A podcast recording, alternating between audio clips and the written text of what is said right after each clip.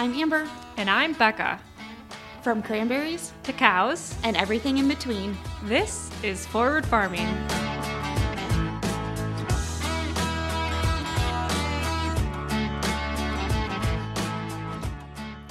Hey guys. Welcome, Welcome back to Forward Farming. Uh, so you guys, we are trying something new tonight. Um, bless uh, this long- mess. Bless this mess. My subscription ran out on Zoom uh yesterday, I think, and I sent Becca a text. I'm like, "Do we keep going with Zoom to record our podcast, or do we try something else?"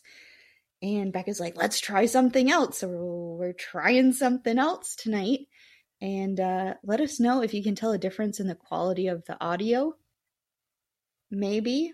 So far, we don't know what the heck we're doing because why do research on something when you can just do it and figure it out on the way? And what better time to try a new thing than when we have a guest on tonight? So let's, we're just jumping right in and hoping for the best. So, hashtag bless defense, this mess. we did we did a test earlier today, and it seemed to work. It did, So kind of. It took a really long time for the video to come through, like an Oh. hour afterwards. I kept checking. Um, the 'Cause, like, audio when you- too. yeah, So Um, if you've ever used like Zoom to record a meeting or something, usually the video backs up onto the drive like within a minute or two. But we're using um, this website called Riverside. I'd never heard of it until like today, and it's wild. I don't. I, this is like above my pay grade. so if it if it this if this sounds awful, I'm sorry. Please let us know, and we will never use it again. So anyway, we have a guest on today, we do. and uh I'm I'm excited to chat with her. We um Yeah. she reached out to us. Her name is Sonja, and uh she is a dog breeder and she wanted to talk to us um just about breeding dogs. Great intro. Wow. I know. It was so good. She's going to listen to this and be like, "Oh my god, why did I talk to them?"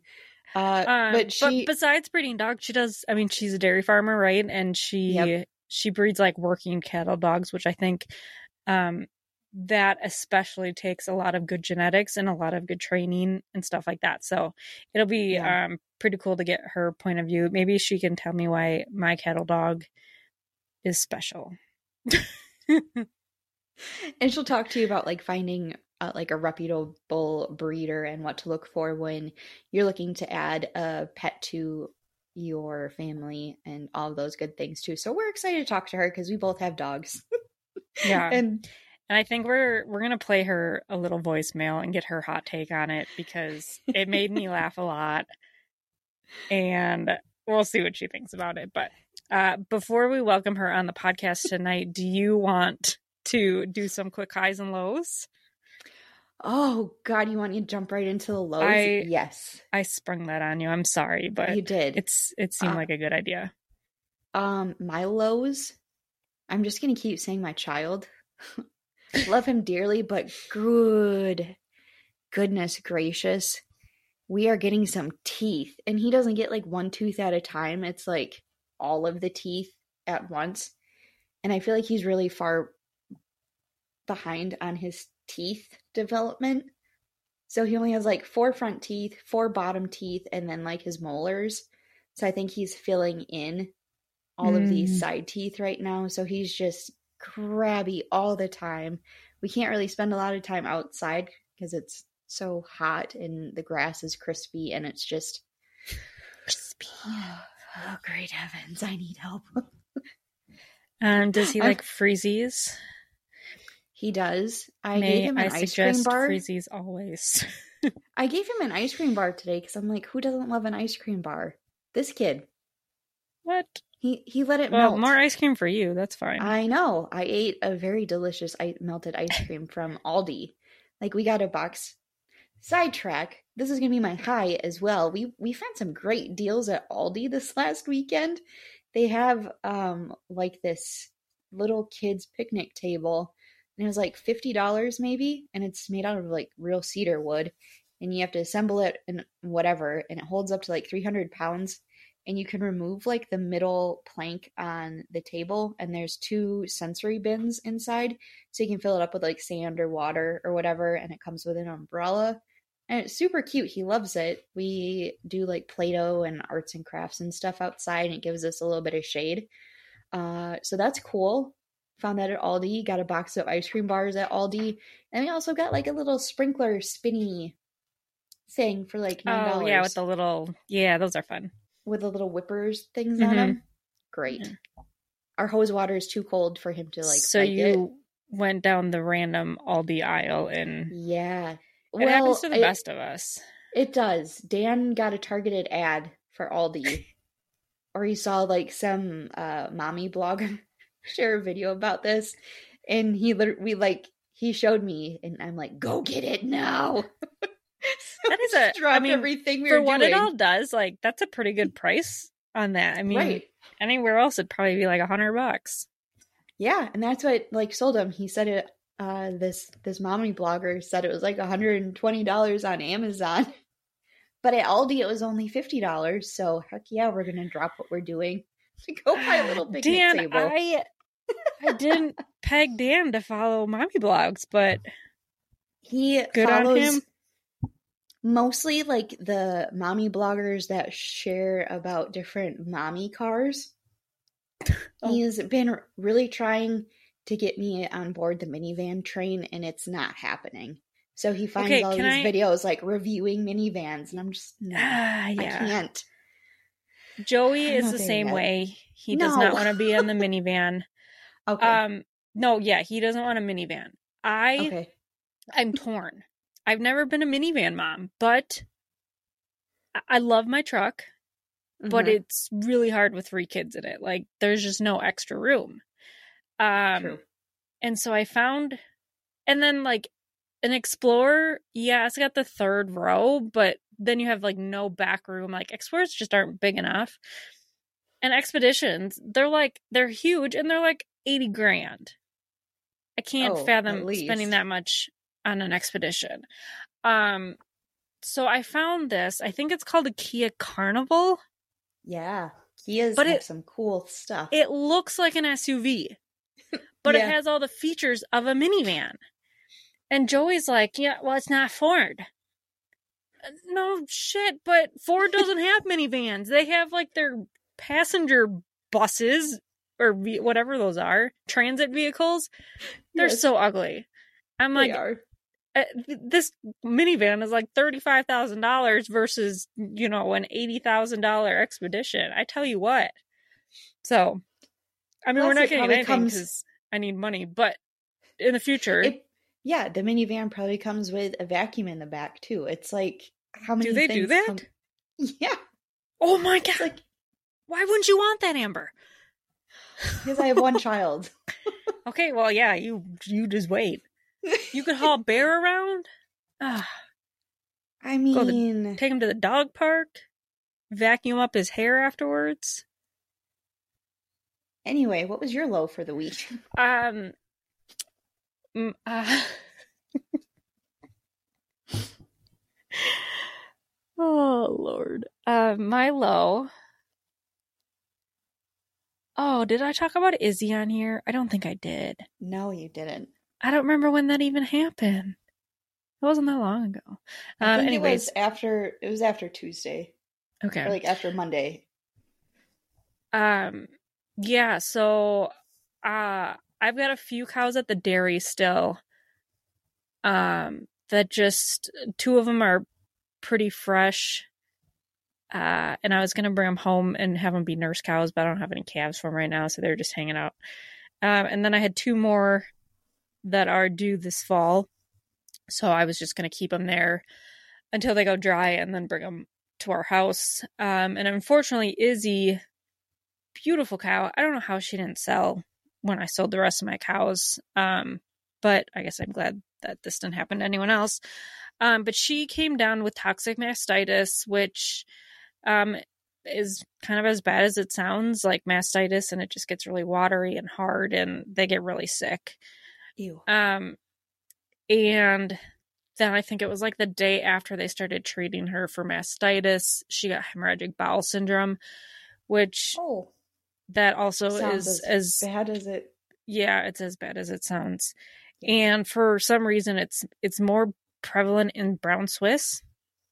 Um no one really seems to know why, but like brown Swiss have a higher chance of getting it. Um and unfortunately she didn't make it. Um she went pretty quick, which is I mean essentially they they bleed out like they're yeah, hemorrhagic bowel syndrome. Um so that sucked that she didn't make it and uh, of course she was due to go dry pretty soon so like she lost her calf as well Oh. um so that sucked but it was it took me a second to realize it but um so irene the um red holstein brown swiss that i've got at my house right now that is nursing three calves uh her mother is also izzy's mother and so her mother isabel also had hemorrhagic bowel syndrome and she survived it. And then that's how we got Irene out of the deal. Um, Izzy was older than her, obviously. So, not that that's like a silver lining or anything, but I'm like, maybe it's more genetic than than we think, you know, because like if her mom Mhm. had it and then she had it, um, that also makes me worried for Irene that like maybe she will get it, but I mean, there's really there's nothing you can do to like prevent it from happening. Um, and then if they do get it, you just kind of gotta hope and pray that they they make it through. But yeah, so that was my low. That was kind of a bummer, uh, especially losing that calf. But let's see for a high. I guess my low could have been my chaotic day on Tuesday, but that wasn't even that wasn't even a low. That was just like chaotic. Um, oh my gosh. It was. It if you guys don't know what I'm talking about, go to my Instagram. I saved all the stories as a highlight just because I I wanted to make sure that everyone got to see that day. um I think that was gonna that's gonna be my high though. Like just the everything that happened and just I was like is it weird to say that I'm proud of myself for how I handled everything? no, I Um, mean that's pretty impressive. Yeah, I think uh, just all the animals got out, and then like Joey had to go to work, so I had to put them back in. It wasn't. I mean, it wasn't like a. They weren't terrible to get back in by any means, um, but it was just like one thing after another just kept happening, and then the fact that I had gone to the doctor then, and um, I I needed to refill my prescription for my um anxiety meds, and um, they were like, what better "Oh, way to test if you still need it than to Yeah. have that more? no doubt." They're like, "Oh, like sorry, you have to go see the doctor before we can um refill your prescription." And so I went. They got me in right away, at least. So I went in, and when I walk out of the clinic, there is a chick under my truck, like just, and I was like, "Oh my god, like what a loser! Who brought a chicken to the clinic?" And then I'm like, "There's no other cars around my truck. Like that would that's my chicken." I I've had cats go like in the wheel well, you know, and take Yeah. rides, but a chicken. so then I go to to go to get it, and it runs under this other lady, this minivan, and I'm like, Of course, it was a minivan. of course, yeah, it, it wasn't There's a carnival, probably but it was a cereal minivan. falling out of the minivan because they have It was chaotic. hungry. kids. and uh the clinic that I'm at, like all the front of it is windows. Like lots of windows. Great for viewing. I don't know. So my mother-in-law works there. Um she wasn't there that day unfortunately. So she I haven't heard back yet, but she was going to ask the receptionist like if she saw anything and also if they had cameras in the front of their parking lot because I was like you probably should go watch those. Um but anyways, long story short, I the children's under the minivan and I like I went back to my truck for a little bit to like compose myself because I was like I don't know what to do and um finally I kind of go underneath the minivan and then I look up and a lady and her young child are walking towards me and I'm like is this your minivan? And she's like yeah. I'm like this is gonna sound really weird but like my chick is underneath it and I'm trying to get it. And she like bends over. She's like yeah that's a chicken. Thank you. So thanks for confirming. Long story short, she was really nice about the whole thing. Like I wasn't doing anything to her van, but I'm like, I'm just this random person, you know, with my ass up in the air trying to get my chicken from the van. Uh, anyways, I, I grab its leg and get it out, and then um, the son is like, "Oh, it's so cute." I'm like, "Do you want to pet it?" And so he put the chicken, and um, you know, it all worked out in the end. So good that's my high. And ever since then, we haven't had any animals get out. We put up electric fence for the um the pig and we've been good. I just realized what time it is. We we better wrap this intro up. Sorry, That's as much story, as I want to hear, as much as I want this story to keep keep going, just head over to Becca's stories and watch it because it's it's pretty funny. I'm I, I'm not sorry it happened to you because it was entertaining, but I'm also a little sad that that happened to you too. I'm just, glad, yeah. I'm just glad everyone made it out okay. Yeah, me too. Especially the chicken. It That's could have ended thing. bad for the chickens. Like you could have some had... ego could have been having chicken nuggets. Right. Yep. Okay. Anyway. Um. Okay. Without further ado, without further ado, let's welcome our guest. Sonja, thank you so much for joining us tonight. We are very excited to hear more about uh, what you do every day and um, all the cute little puppies that you get to play with, because that would probably be the best part about raising puppies, I think. Um, before we dive into some deeper, darker questions, do you just want to kind of give us a little background um, on your day to day, what you what you do for a living? Sure. So I am from upstate New York, not far from Cooperstown Baseball Hall of Fame. If anybody's a baseball fan, I've never been.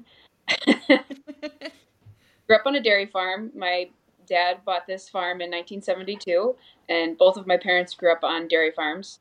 I uh, went to college, graduated from Virginia Tech, and then moved to Maine and worked on a dairy there for a couple of years. And then the opportunity came up for me to move home. Uh, and so I moved home in 2010 and been here ever since. Uh, we're a small dairy. We milk about 60 cows in a tie stall. Uh, mostly just my parents and myself. We do have two part time employees. Fortunately, one of them just gave me two weeks' notice tonight. So it's been a great. Uh, but uh, it's all At good. least they gave you notice. Yeah, yeah. Um, she's. I kind of. It was one of those things you know is coming, but you dread that it's coming. So now we're going through it. Um, so yeah, I grew up in all things cows. I did the 4-H thing, all of the dairy things, quiz bowl, dairy judging. I judged all through college, um, and then went. So I went to Morrisville for two years and then transferred to Virginia Tech because it's cheaper to do in-state tuition. Um, and when I was at Morrisville, my roommate got a golden retriever puppy, which meant I had to get a puppy. of course. Um, but I really wanted a working dog, like a dog that would come to the barn with me and do stuff. I had no clue what that meant. I just knew that's what I wanted. Um, and of course, when you think about a herding dog, the first thing that pops into your mind is a border collie. But my mom had worked for Agway as a um, dairy consultant in the mid 70s, and she was not a fan of border collies. Met a few that she didn't like. So I knew at 19 years old if I was going to get a dog that my parents were going to have to be on board because if I went on a trip, it was going to be leave the dog at home, right? So I started researching other breeds, and the Australian Shepherd popped up. And first of all, they're adorable. Um, they've got you know, the cutest face, and they come in all these different colors, so they're eye catching. And the other neat thing about them is they're an American made breed, even though it says Australian. They were developed in the West by farmers and ranchers who needed a good dog to work on the farm. Uh, and so I kind of fell in love with them. And I got my first Aussie through a rescue in 2005, and I was hooked. I've had them ever since. Um, I grew up with, you know, your general lab mutt mixes, Heinz 57s. Um, they were great family pets, and that was about it, which was fine. That's what that's what our family needed. Um, so then I got the Aussie in 2005, and he was terrified of cows. ran out of the barn, ran up to the house, and hid in a dog house that was outside. Uh, he grew out of that. He was about five months old at that point. When I went to Virginia Tech, there was someone nearby off campus who was offering herding lessons. And so uh, Mick was his name, the dog's name. Mick and I went to herding lessons once a week for about a year. Um, and I kind of learned how the dog herds and how I can use that to my advantage. Um, and then fast forward a whole lot. So I moved home in 2010 and I moved in. My position on the farm is herd manager. So I work with the cows every day. I'm, I'm not the equipment person. Don't ask me about the crops that we grow. I can tell you what they are, but I can't tell you how much of what. But ask me about the pedigree on a cow, and I can tell you, you know, three, four generations or, or anything like that. Um, so, moved home in 2010, and started getting creative about how I could use the dogs to help me because, like I mentioned before, we're all family mostly, and a couple of part-time employees, and that means I'm working by myself a lot. and um, let's see. So let's fast forward some more. it, I uh, in 2011, I bought my first registered Aussie from a breeder, and didn't know what I was doing there either. If I was to do the same thing now, I would go about it completely differently. But that's okay. She's a great dog. She's the foundation bitch for my line of dogs. Um, and she grew into a really nice working dog. She had a daughter, Bindi, in when were you born? 2015, who was named the one farm dog of the year through Farm Bureau and Purina. Cool. Uh, and a neat story. So when COVID first hit, you guys remember the food supply was chain was just crazy. Mm-hmm. You couldn't milk in the grocery store. You couldn't get beef processed. You know, you it was just nuts, right? And so we felt the same thing here. Um, our co-op put a base program in place, so they were limiting how much milk we could produce, and we had to take a serious look at um, number of cows we were milking and our heifer inventory, and and make some decisions. And so I had a heifer that was open. She wasn't pregnant, and she should have been. And I said, all right, we need to just call her. She needs to leave. And I had five minutes before I needed to start milking. So I said, great, I'll go out, I'll sort her out of that, the pen she was in, and make it easier to load her on the trailer the next morning. And so I went into the pen and I was coming around the corner and I felt something touch my back. And I turned to see what it was. And this heifer, for no reason, charged me and pinned me against the headlocks. I was by myself. Um, nobody was around. There's no cell phone service here. You can't call for help. But I knew that Bindi was nearby because she's always nearby. The nice thing about Aussies is they are shadows. Um, for better, for worse. Bindi's called her name, and I saw her feet along the outside of the pen. So she was looking for me, but she couldn't find me.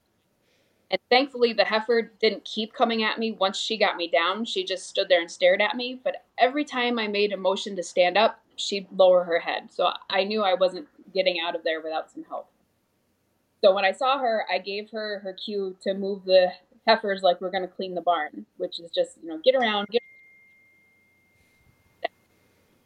She started pushing the heifers around uh, the pen, and when she came in and moved the heifers, the heifer that was pinning me down left, and I got out of there completely unscathed.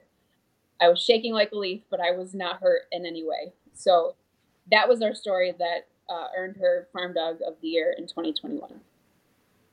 Okay, where would you like me to go from wow. there? That's incredible. Good girl. I okay, so I I don't have livestock, obviously. So this is all this is all completely new for me. I don't know I guess what how do you even start training these kind of cues? Like what when you took those first classes, um, what was kind of like your biggest takeaway takeaway that you that you just kind of built upon? Like what are the the first things that you started teaching maybe for folks who are just getting their first um, dog and, and don't really know where to start, what is kind of like your foundation of of calls that you want to build upon, I guess. Is that a good way of phrasing it? Yeah. Um, so, and that's changed over the years too, as I've learned a whole lot more about um, about dogs and how they develop. So now, what I do, the first thing I want to teach my dogs is how to relax in the barn. I really don't care if they're 10 weeks old and they want to herd. I want them to learn that when I'm in the barn and I'm milking, they can just relax. Because I don't want a, a dog running down the barn and getting cows on their feet when I'm trying to milk them. This, you know, we want that environment to be very calm for the cows, calm for the dog. So I set up uh, what's called an exercise pen. It's like a big play pen for the puppy, and I'll put something for them to chew on, maybe a raw meaty bone or a stuffed Kong or something, something that's going to keep them busy for a while. And then I do boring stuff. So that's when I'm brushing cows or clipping cows, doing something that's not it's not that interesting and they just learn to chill. And then I'll work that up to where they're coming in the barn with me during chore time and they're staying in that pen while I'm scraping stalls or uh, milking the cows. and and generally when I'm scraping stalls, I let them run up and down the barn floor. When it's milking time, then it's time to to find that spot and relax. So then from there, it depends. It's going to vary a little bit with each dog as to when they turn on to livestock. Um, and I think cows, especially, they tend to be a little bit older because cows are pretty intimidating, their size.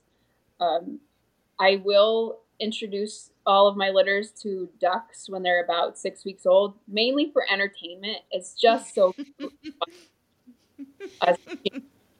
ducks.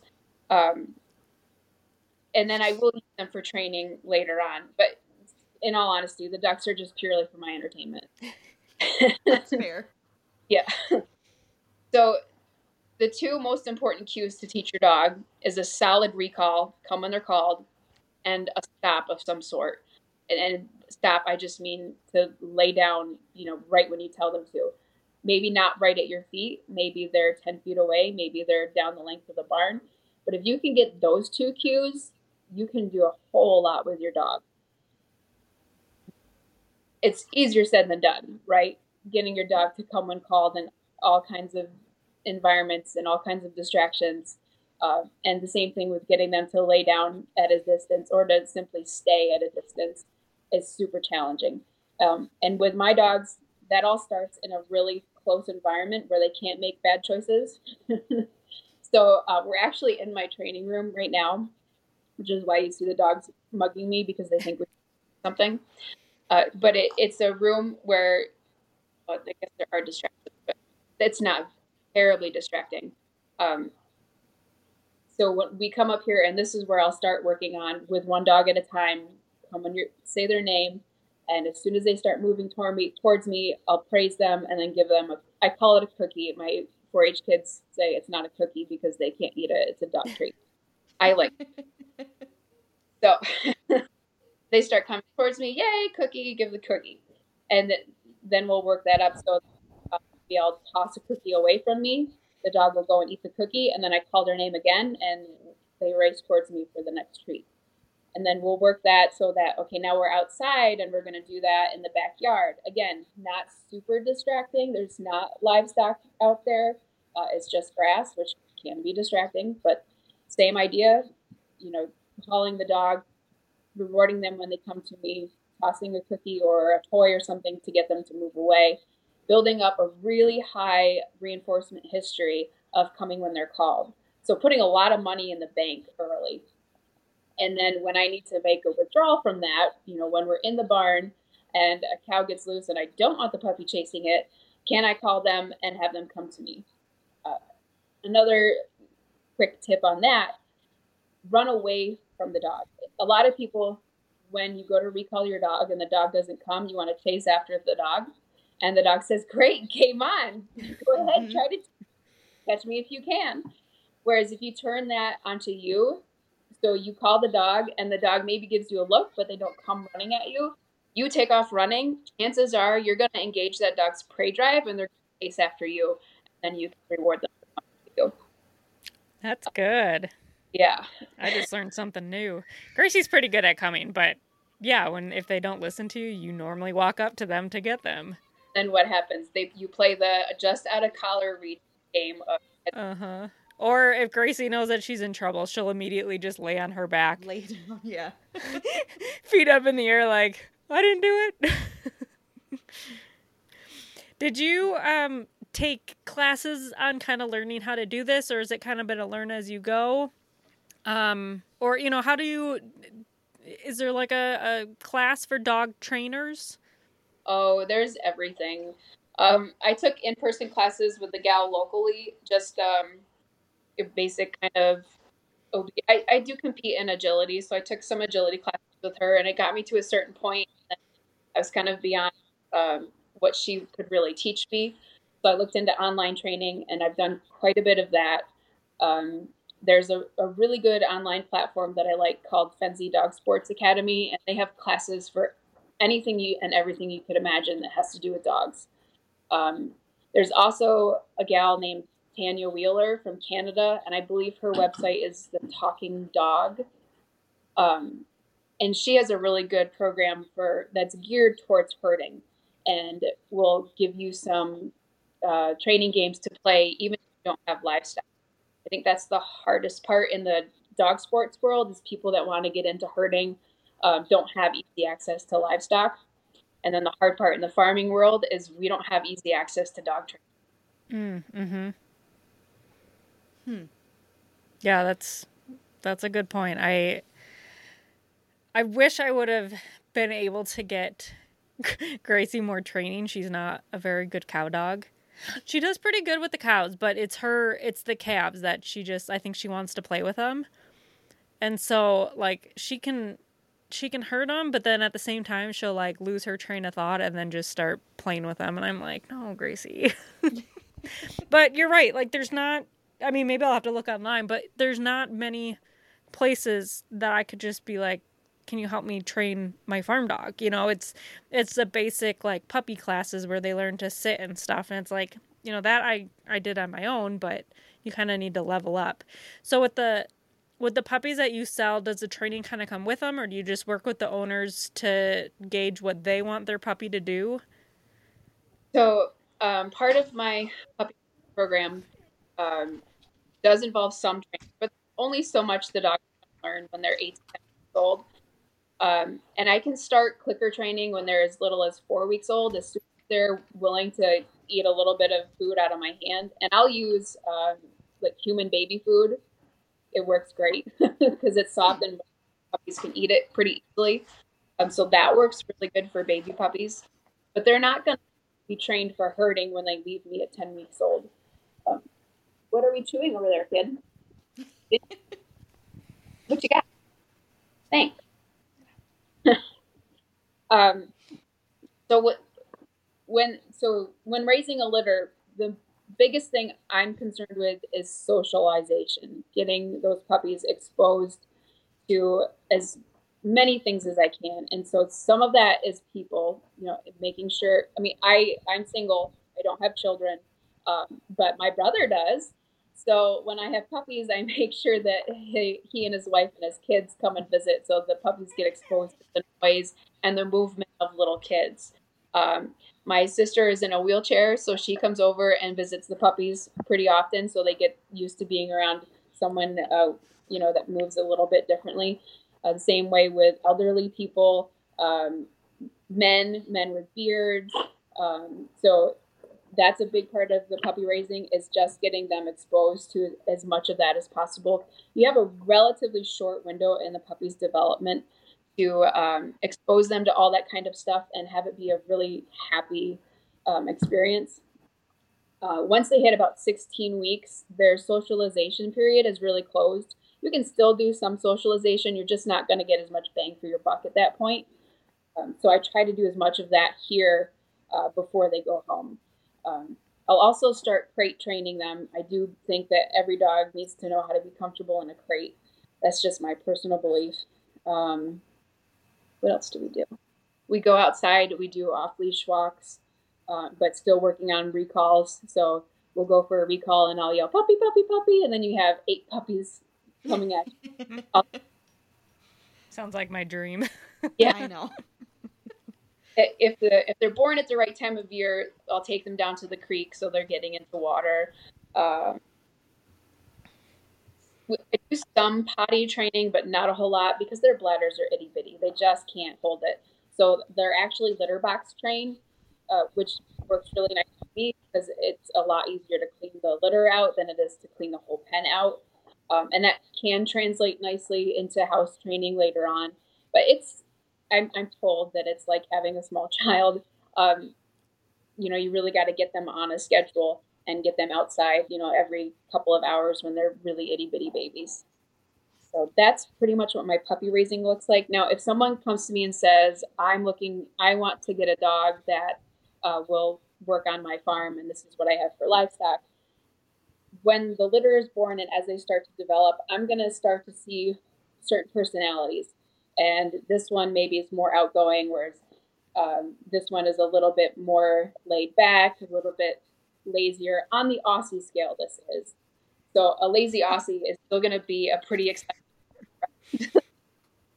um, maybe there's one that's really drawn to people, so that one might be better for a pet home.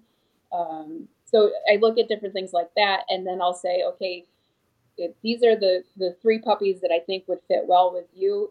What are your thoughts on them? And then let that person choose out of out of that group.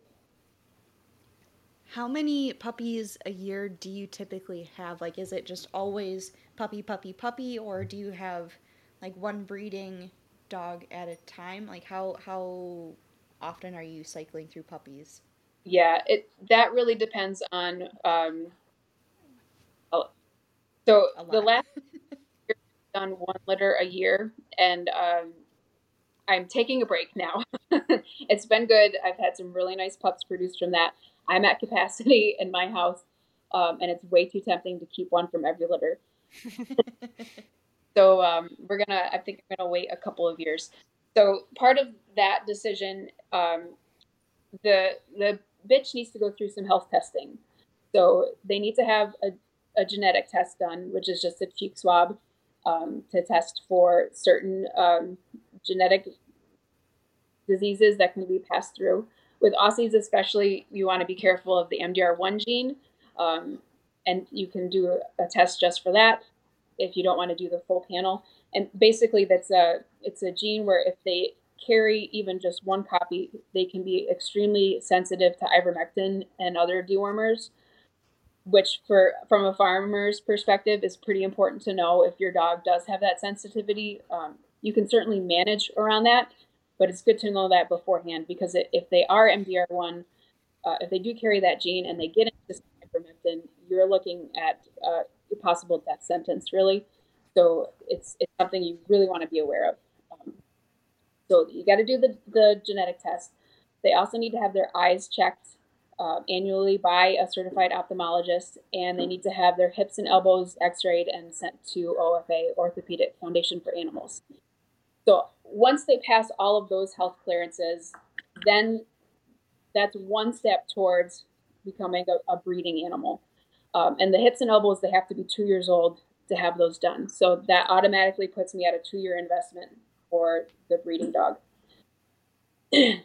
now, the dog also needs to show some merit for breeding, right? They need to be good at what you're you're advertising them as. So that means they need some training. And it, you know, titles certainly don't hurt. So by titles, I mean, um, so Bindi has her uh, AKC Master Agility titles. Um, uh, Reese, who just had a litter last fall, she has her novice titles in uh, ASCA, which is Australian Shepherd Club of America, and um, novice standard titles in AKC. Reese is a she came of age during COVID, so we lost a solid year, year and a half out of trialing with her. Um, and then obviously with the herding stuff, I want to be able to have video that show that yes, my dog can do the thing that I say she can. And that's just for the female, right? So then you got to do that all with a male or find somebody that's got a male that you really like that you think would be a good match with your female and talk to them and negotiate all of that. So it's a pretty intensive process. So um, I don't have more than one litter a year. And like I said, I'm taking a break for a couple of years now. So this, you're getting in my lap. This is really is really the next mother to be in a couple of years. She's Bindi's daughter. Um, and typically, I have my litters in the fall just because with the farm schedule, it works a whole lot better for me to raise puppies.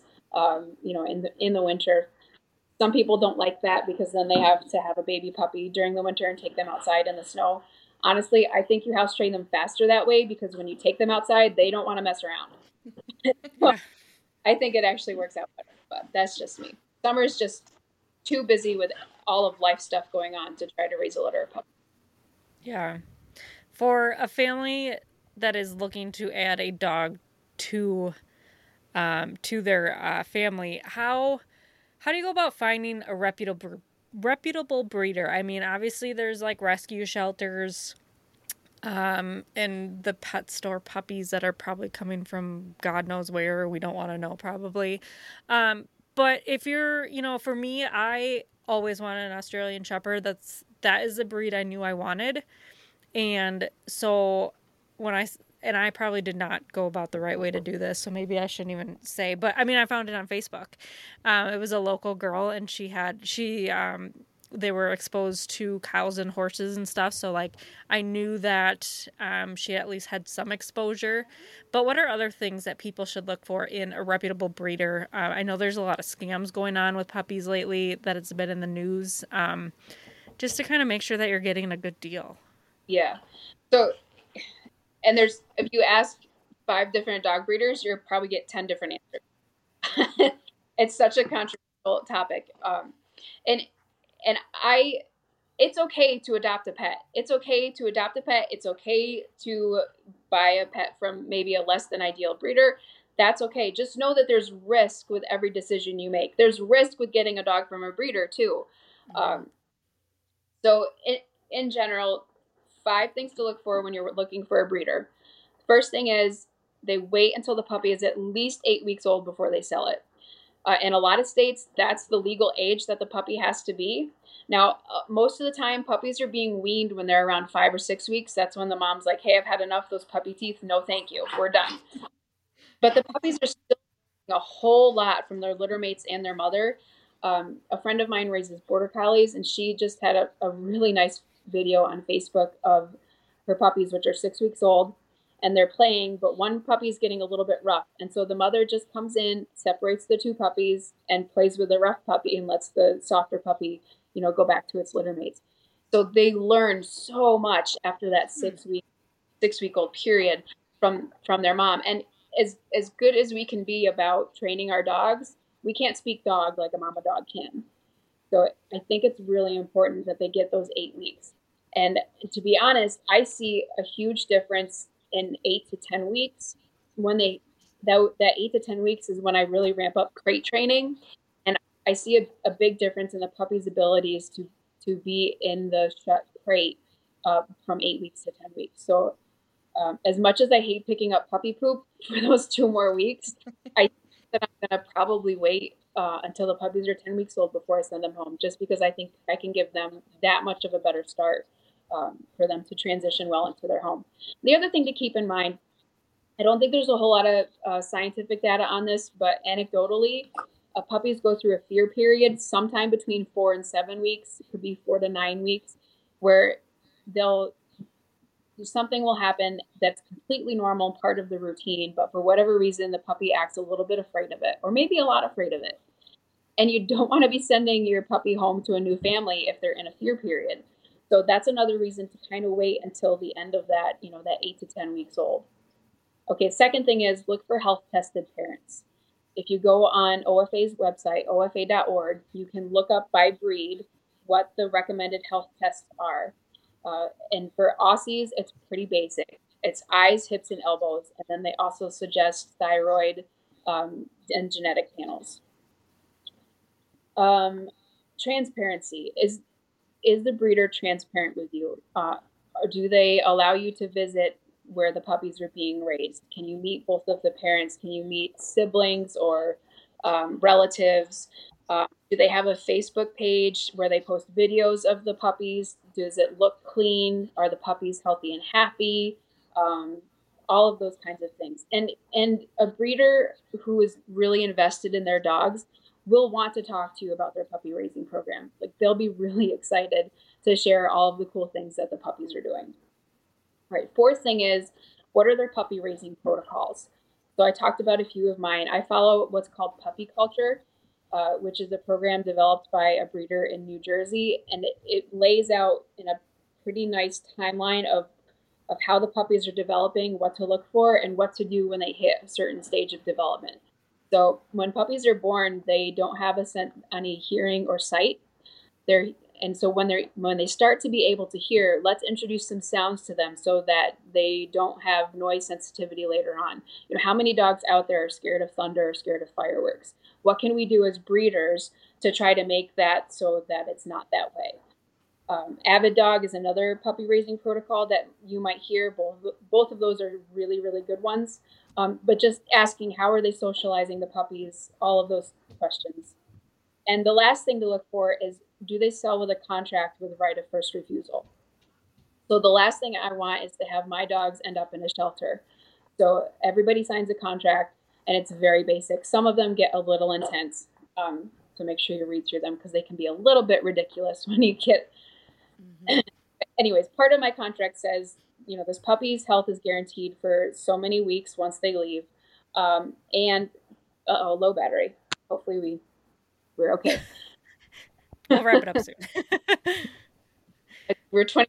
We're good. Um, so guarantees the health of the. It'll say, you know, my dogs are sold with AKC and ASCA registration, so that's in the contract. Um, and then it'll say if for some reason the owner is unwilling or unable to care for it, they contact me and I'll take the dog back, mm-hmm. or we'll work something out. You know, maybe the their next door neighbor is in love with the dog and and they would be a good home and they're they're they're in Wisconsin and I'm in New, in New York or something like that. But um, some of my puppy parents have me in their will that if something should happen to them, the dog comes back to me, and I that right because as a breeder, know that they care about their dog that much that they're planning ahead uh, to have the dog come back to me. So that's super important. Um, some places to look for good breeders. Again, this isn't the end all be all, but uh, the uh, gooddog.com is a good place to start. There's a group on Facebook called Functional Breeding, and I believe they have a website, but I didn't write it down. It's the functional. And then um, if you go on AKC's website, they have a lot of good information on there, and they they do have a marketplace. But again, even though somebody's listed on AKC Marketplace, you still kind of have to go through you know, are they health testing the parents? Do they have good puppy raising protocols? What do their contracts say? All of those things. So it's it's still a buyer beware environment out there, unfortunately. Mm-hmm. Just do a little bit of research. This is a big addition to your family. Treat it as such. This was usually when I do stuff, I do things by the seat of my pants. But when we were looking to get a dog, we have a Bernese mountain dog, so we did a lot of research. We know there's a lot of health risks with larger dogs so we found a breeder with all these credentials. Um, you know, we had to drive down to Iowa to go get our dog, but um, everything that you just mentioned, it was like, yep, yep, check, check, check. So I'm glad that was one thing that we did a lot of research on. Having a baby, no research. Getting a dog, lots of research. hospital, right? There's... Yes, yeah. The doctors can figure this out. There's no one to figure this out for us to get a dog. So uh, that was risk with every decision you make. You know, the more research you do, in theory, the less risk you have. But at least you have that breeder there who you can call up and say, "Hey, this is going on with my dog. What do I do? Is that normal? Um, you know, should I be taking them to the vet or whatever?" Um, it, now, the other thing is, when you find a really good breeder that invests a lot into their dogs, it's also an investment for you. Uh, and I understand that not everybody can do that. And so, you know, if you go with a less expensive option that's closer to home and maybe they don't me- check off all those boxes, that's still okay. It really is. It's just you just got to know that there's risk up front. Mm-hmm. And I think that's yeah, I don't want to say important you, thing too. Yeah, I don't want to say you get what you pay for by any means, but you you know the more with a reputable breeder, they're doing more to. What is your deal? I think she knows that we're talking about dogs, and she will not let me be. Um, She's being a little show but, you know, off. Yeah. Hi, mom. um, This is all But yeah, you know- now.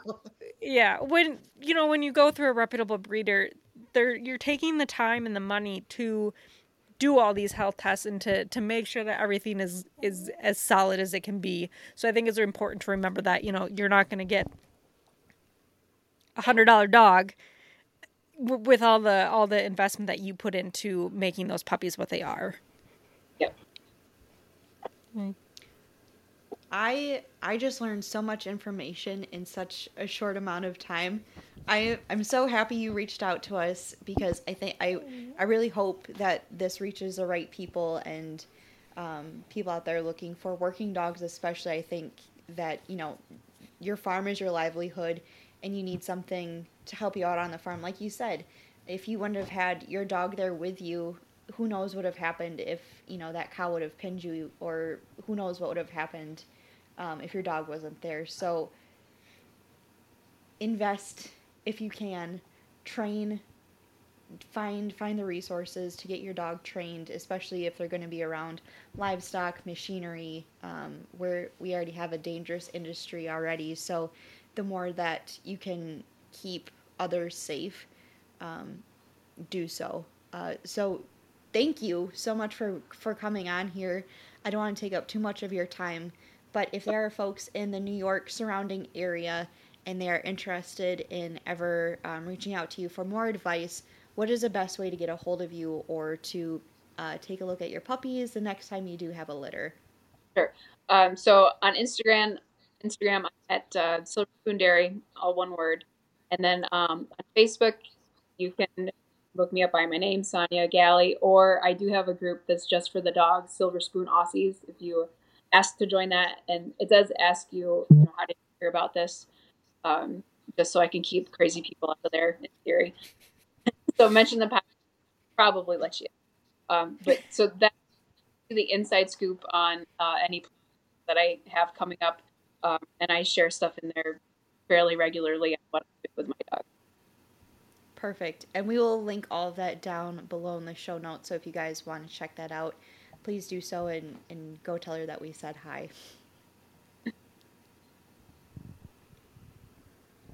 Awkward silence. Yeah. All right. okay, bless this mess. Um, before we wrap it up, uh, we'll just remind everyone where you can find us on our socials. Uh, on Instagram, Facebook, and YouTube, we're at Forward Farming Podcast. You can follow Amber at Cranberry Chats and me, Becca, at Becca Hilby. Um, we really appreciate you again, Sonja, for being on the podcast tonight. And thank you to everyone who listened. And we will see you next week. Bye.